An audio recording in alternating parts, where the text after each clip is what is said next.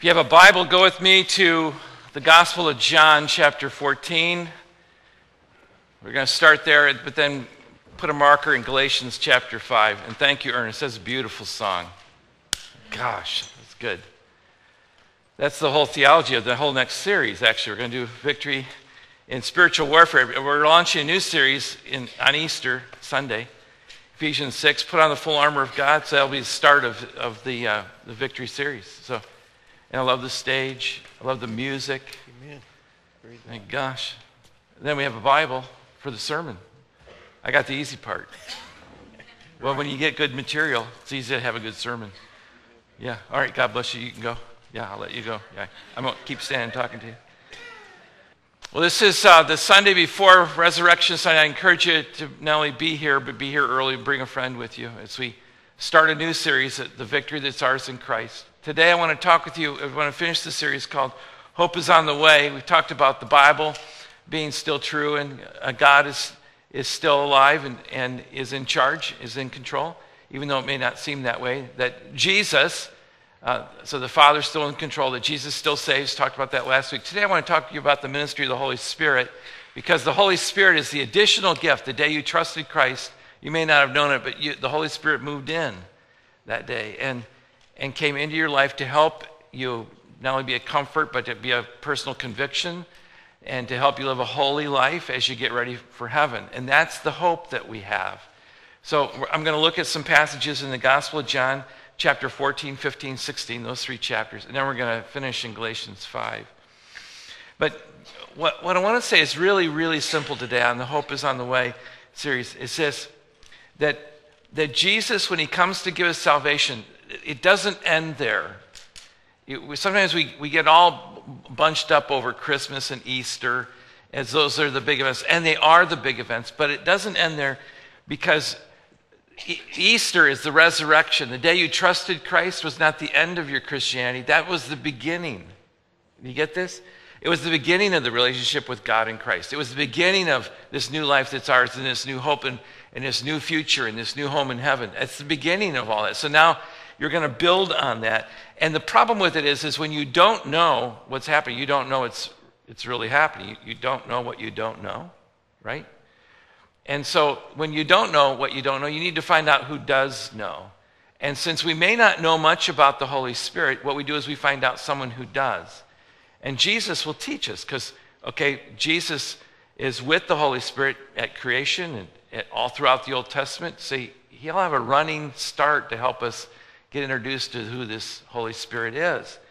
And, and so I want to read to you just some passages, and then I'm going to just give you seven observations about the Holy Spirit. John chapter 14, verse 16 reads, And I will ask the Father, this is Jesus talking. And when you read the word ask, I'll ask the Father. He's saying, I'm t- going to talk to the Father. Some translations say, and I will pray the Father. Don't let that scare you. He's just talking to God, the Father. He's saying, I'm going to talk to the Father, and he will give you another advocate, sometimes translated counselor. Okay? He will give you another ad- uh, advocate to help you and be with you forever. It's the Spirit of truth. The world cannot accept him because it neither sees him nor knows him, but you know him, for he lives in you and will be in you. I will not leave you as orphans, I will come to you. It's comforting. Okay, turn the page to chapter 15 now. Verse 26, he picks up this advocate talk again. And when the advocate comes, I will send him to you from the Father, the Spirit of truth, who goes out from the Father, and he will testify about me. And then one more, chapter 16. Turn the page there, verse 7. Very truly, I tell you, it is for your good that I'm going away. Unless I go away, the advocate will not come to you. But I, if I go, I will send him to you. And when he comes, he will prove the world to be wrong about sin, righteousness, and judgment. He'll prove the world wrong. So he, he'll prove that what I'm saying, Jesus says, is true. So here's some observations about who this Holy Spirit is. Number one, the Holy Spirit is, number one, a person. Person. If you go back to chapter 14, verses 16 and 17, I will ask the Father, He will give you another advocate who will help you. It's not it, it's who will help you. And He will be with you but you will you'll know him, verse 17. You'll know him. Those are personal pronouns, not it pronouns, but personal. Okay? He's a counselor. He will be your best friend. Those are all personal pronouns. He'll have intelligence. The Holy Spirit is, is, is written about in Scripture is not only intelligence, but having feelings and a will. Those are all marks of personality. He'll be actively involved in people's lives. He'll speak into their lives and he'll help people. He'll hear. You can actually, uh, the Holy Spirit will hear from heaven and hear what you're doing. So his actions speak of personality, not of just a power. This is important to get because sometimes we think the Holy Spirit is the power of God, and there is a power of God. You ever walked in a room and you say, Man, the spirit in that room was crazy. You ever been in a room like that? I have. It's called the day after Thanksgiving. You ever gone into a store? The spirit in that room was crazy, but that was not of God. And it was somewhat demonic at times, you know. But I still ripped that out of that old lady's hand and got it, you know. Okay.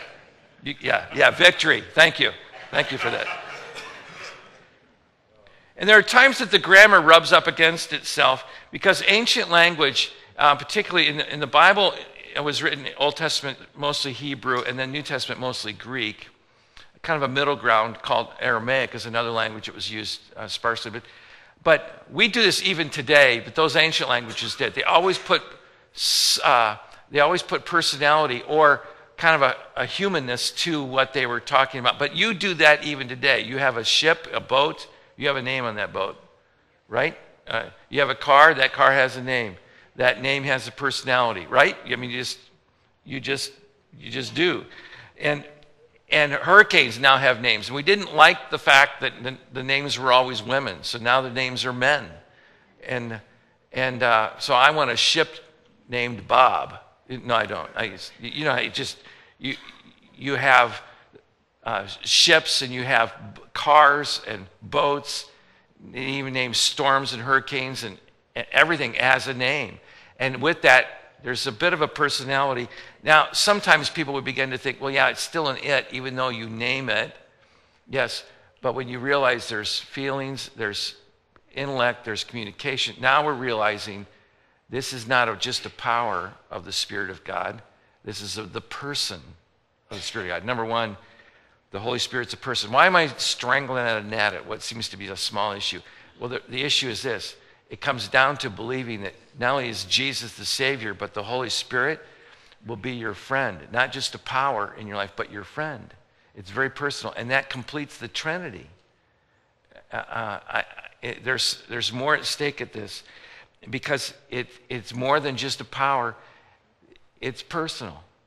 And you know, you know when someone says something that's disconnected to you, and it doesn't matter to you, but when they say something to you that it's personal, it becomes personal.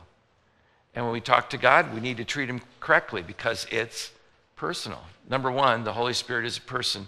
Number two, the Holy Spirit is deity. It's part of the Godhead. I will ask the Father, verse 16, he'll give you another advocate. He'll be able to help you as the Spirit of truth. And he says, I will, the end of the passage, I will come to you. Jesus is saying, I'll send one who's just like me. I will come to you. Jesus is deity. We believe the Holy Spirit is deity. He has the attributes that only God could have, the Father could have. He performs actions only God could do. He announces acts that only God could do. I believe the Holy Spirit is actively involved in the Old Testament as well.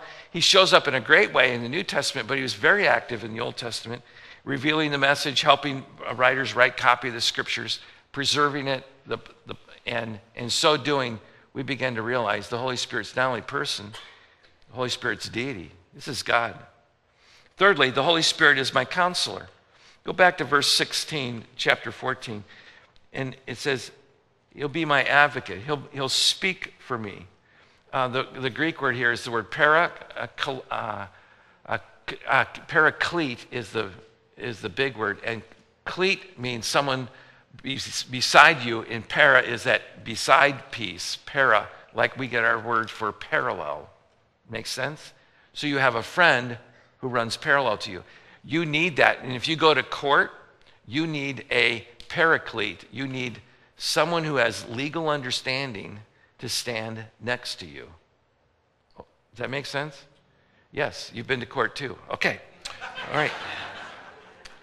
So, you have an advocate, sometimes translated counselor, chapter 15, verse 26. And when the advocate or counselor comes, get this the Holy Spirit will be your best guide. He'll be your best counselor. He'll advise you. You can be open and honest with him. The disciples needed to hear that. Why? Because they needed a replacement for Jesus. They could always run up and ask Jesus a question. And now that he's leaving, they're not sure. So he's saying, Yeah, you'll have that. You'll have that friend, and he will live inside of you. Number four, the Holy Spirit is Christ's presence in my life. Verses 17 and 18. But you'll know him, for he lives in you and we um, in you. And he says, I will not leave you. I'm not going to leave you as an orphan. Don't worry about that. And, who's he talking to? He is talking, this is Christ speaking to committed followers of him, of his. So he's telling them the Holy Spirit will be in you. This invisible friend will be in you, but only in you. Uh, this is important to get this because some people believe, oh, the Holy Spirit is in everybody. No, he's not. He's only invite. He's only in the lives that have invited Jesus as Savior. So it's as if there's a. You know what radio waves are? Radio waves are out, but only people who tune in get it. Okay? Some of you don't understand that, so let's go to Wi Fi. Right? One time, uh, my wife and I were shopping, and I was a little bored after seven or eight minutes. And so I went out to the car, and we were at a strip mall, and I decided I'm going to get online. Everything's secure. You ever done this? Tell me I'm not alone. So what did I do? I just walked down the strip mall till I found an open line someplace. And then I hacked in and got my messages and adjusted my bank account. No, I didn't. I, but you can pick it up if you can figure it out, right? Yeah. But you have to tune in and you have to have a receiver that will tune in or you don't know what's out there. Okay? Get this. When the Holy Spirit comes, he doesn't come into every life and every person and every place. And, and this is not pantheism. The Holy Spirit's not living inside of rocks and trees and in the ocean. It's not that. He comes and he lives inside the people who believe Jesus is Savior. And then Jesus says, I won't leave you as an orphan. I will come to you. This is the life of Christ living inside of you. It's Galatians chapter 2, verse 20. I'm crucified with Christ, nevertheless I live. Yet Christ lives in me. Okay? Get that. Number five, the Holy Spirit is teacher and he's a guide to truth chapter 14 again, verse 16 and 17. Um, and, and he'll be the spirit of truth, chapter 15, verse 26. When the advocate comes, I'll send him out and he will go and he will testify. You know that he'll speak for me. He will be the best teacher for me. See, there, there are times you just need to get a little more insight. You need to listen a little more. And, and, and I, this is why sometimes people will actually use terms like, I just need to stop and listen to the, what the Lord is saying to me. I need to sort this thing out and pray and then listen. Listen. Number six, the Holy Spirit confirms the work of the Father and the Son, is confirming. When the advocate comes, chapter 15, verse 26, not only does he testify, but he says, the Spirit of truth who comes from the Father. In other words, you're only going to get the message that is the right message. So the Holy Spirit confirms what the Father has been saying. The Son sends him, comes from the Father, and now the Holy Spirit lives inside of you. He'll seal the deal in your heart, and that's what you need is someone who will seal the deal so it's confirmed. Sometimes you ever read a passage of scripture and you go, "Oh, that was nice," and then a month later you're in the midst of a problem and you remember this passage of scripture. You ever had this happen? Oh my gosh, that's the Holy Spirit bringing to remembrance the very truth God wrote 2,000 years ago, but because it's quick and active, it's it, writer of Hebrews says it's living and powerful. Because it's so powerful in our lives and living, he brings it back to memory and we realize uh, that's the word, that's the teaching, and the Holy Spirit does that. Number seven, the Holy Spirit convicts the world of sin, righteousness, and judgment. Chapter 16, verses 7 and 8. He says, Very truly I tell you. I, I think this is a funny piece of the Bible, quite frankly. I, he's saying, I am telling you the truth, as if I weren't before. No. But he's saying this. He's saying, the truth is coming at you. That's what he's saying. Don't miss this. This is truth you can't get. anywhere else, and you better get it from me because this is only going to happen right here, right now. He says, I'm telling you the truth. Here it is. Verse 7 and 8. I am going away, and I have to go away. If I don't go away, the counselor, the advocate, cannot come. But when I go away, he'll come, he'll live inside of you, and he will prove the world wrong. He'll prove the world wrong about sin, about righteousness, and about judgment. Right now, the world is thinking sin is okay. There's no such thing as right and wrong. Have you heard that this week? Judgment isn't for me. Don't be don't judge me, right? The, the biggest verse in the Bible for years was John 3:16, right? For God so loved the world. And then it was love your enemies. Now it's don't judge me. That's what we quote. Yes. It's amazing how we use the scripture as a weapon, and it will become a weapon on us if we don't listen to what Jesus is actually saying and what the Holy Spirit's confirming. The Holy Spirit will prove all those wrong things are actually wrong. Now, make no mistake, there are some, I'll just admit it, there are some weird Christians out there. None of them attend here, but there are weird Christians out there. But you know what? Some people who don't buy into the message of Jesus don't want to be around Christians. Do you know why? It isn't because they're weird, it's because they don't like the sense that what they're doing is wrong. And so they become defensive. And in being defensive, they push away that Christian. It's not rejection of the Christian, it's rejection of the truth. It's rejection of, I want to keep my sin. I don't want the righteousness. I'll take the judgment. And so that may happen to you. I just want to encourage you to stay faithful, stay gracious, stay kind, stay loving, but just know some people will push you away. That's, that's going to come. Jesus actually said it stronger than that. The world may hate you at times. I don't like that. I don't want to be hated. I don't like bad press. I, just, I don't like it. That, but it's going to happen occasionally. You have to get over that. But we're overcomers to that. Romans chapter 8. And in the end, righteousness will win and truth. So I set to make sure that I keep myself right. The Holy Spirit convicts the world, us included. Now, what else does the Holy Spirit do? The Holy Spirit teaches and He guides, He seals our salvation, He assures us in moments of doubt. There are, there are lots of things we could talk about throughout the whole of New Testament. Uh, he takes up residency in our lives and he helps us and he empowers us. I, I, could just do a whole series just on the gifts that the Holy Spirit gives. That's another whole message or two or three. But what I want to do is this I want to just I want to ask the question what does it look like if the Holy Spirit were to take over in your life? What would that look like? Well, that's Galatians chapter 5. And in Galatians 5, if you don't have it open, get there now because I, I, we're going to read just a few of the verses. The Apostle Paul writes, and he says, The fruit of this unfaithful, unfaith filled life is debauchery, it's self destruction, it's all the bad stuff of life. That's the early part of chapter 5. And he's saying, Get away from that and instead run towards the things that are more like Jesus. And when you get to this kind of life, you'll know it. You'll know you're getting closer to Jesus when your life looks like this. He's saying, chapter 5, verse 16. So I say, walk in the Spirit. In other words, stay in stride, stay right there with the Spirit, and you will not desi- fulfill the desires of the sinful nature, of the decrepitness, the debauchery of life. Instead, verse 22, but the fruit of the Spirit, this is the outgrowth of the Holy Spirit living inside of you. The fruit of the Spirit is love, joy, peace, forbearance, kindness, goodness faithfulness, gentleness, and self control. Against such things, there is no law. You could have all those to the full, and no one's going to complain. There's no law that, that says those are bad things. He's, he's saying that's the fruit, that's the outgrowth of what the Holy Spirit does. Now, right now, some of us in the room are asking ourselves, well, I could be a little more forbearing or I could have a little more self control. I need to work on that. That'd be okay for you to work on something. But you know what? That's not the real issue. The real issue is the Holy Spirit doesn't have that avenue, that corner of your life. That's the real issue.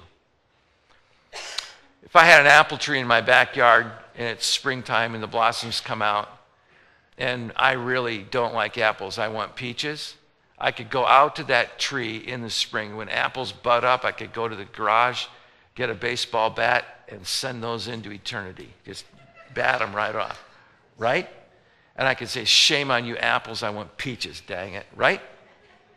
That, could I do that? Well, you've never seen me play ball, but yeah, I could get most of it. Bat those off. Next year, I'd come back and I'd say, Dang it, there better be peaches that come back, guess what there's going to be? Apples. Why? Because that's the nature of the tree. Okay? And I could knock them off again. And that's what some of you are doing with sin. You're, you're just knocking them off, nipping them. You've got, if you want to get rid of the weeds in your grass, and you got, what do you have to do? You have to go to the, the root. You can't just nip off the top. I can't just knock off the fruit. Why is it producing apples? Because the nature of the tree is apple. The only way it's going to produce peaches is if I dig it up and plant a peach tree, or if I engraft a peach branch into that. Okay? Are you starting to get this now? You see, really, what we, what we have to be focused on is not the individual sin, and that's okay if you want to do that. But a by far better way to, is to ask yourself, why am I not totally honest with myself? Why am I not forbearing? Why do I not have joy why do I not have patience? It's because the Holy Spirit doesn't have full access to those corners of my life. I have some other things that need to be uprooted in my life. And then, when the Holy Spirit has full access, it will flow out. The fruit can't help but produce. Okay? And uh, of course, the analogy is, is huge because there's pruning and there's care of the ground and there's nurture of the, of the, of the growth of that tree. And that's your life. That's Psalm chapter 1. That's Galatians chapter 5 and other passages in the scriptures. But the bigger issue is this what am I doing that impedes the Holy Spirit from having full access? Why is it that I have to always say something caustic? What's going on that the Spirit doesn't own my tongue? James would ask that question. What is it that I always cover the truth? What is it that I, I find myself so impatient with other people? I have no patience, and I want patience when I'm wrong, but I don't exude patience when they're wrong. What is it that keeps me from full kindness and goodness and love? And why is peace so mystical? Ask those questions and ask the question, Holy Spirit, what, what is it about my life that you don't have access to? Why do I not have peace? What is the struggle? You know what will happen? You'll begin to deal with the root of what's going on, and you'll find yourself dramatically, dramatically changed. That's the evidence that you're a Christ follower and that Christ is really working in your life. Now, here's the message of hope, because hope is on the way. This is, this is a great thing. I'm going to just give you three thoughts, and then we're going to close in prayer. The one is this when God rescues me, and as He does, he brings me ongoing help. He doesn't just leave me. He's, he's partnering with me. He's sending me an advocate. Someone's going to stand parallel to me the rest of my life. But not only that, he's out to build character in my life. He is not out just to take me to heaven, he's out to make me like Jesus. So he's going to partner with me in this. So I don't have to do this on my own. And step by step, he'll help me. And God still changes lives. But He doesn't just change the lives of other people. This is where the hope is really great. He changes my life. My life. He changes your life. Yes, your life. So, here's the assignment this week Hope is on the way. The Holy Spirit still changes lives. Holy Spirit, what, what's going on in my life? What needs changing to make me more like Jesus? You get it? Got it? Good. Let's bow for prayer and let's stand as we pray. Glorious Father in heaven, we thank you that the Holy Spirit still changes lives, not just in first century Christians, but in 21st century Christians. And we want him to work in our lives. So we ask, Lord, bring to our minds this week the very things that don't look like Jesus. Bring to our minds this week, not stuff we have to work on, but rather, Lord, what is the cause behind that? What is the root of that that keeps me from looking like Jesus? And Lord, may you may we never give up on ourselves since you don't give up on us. And I pray this in the name of Christ, our victorious Lord. And the church says, Amen.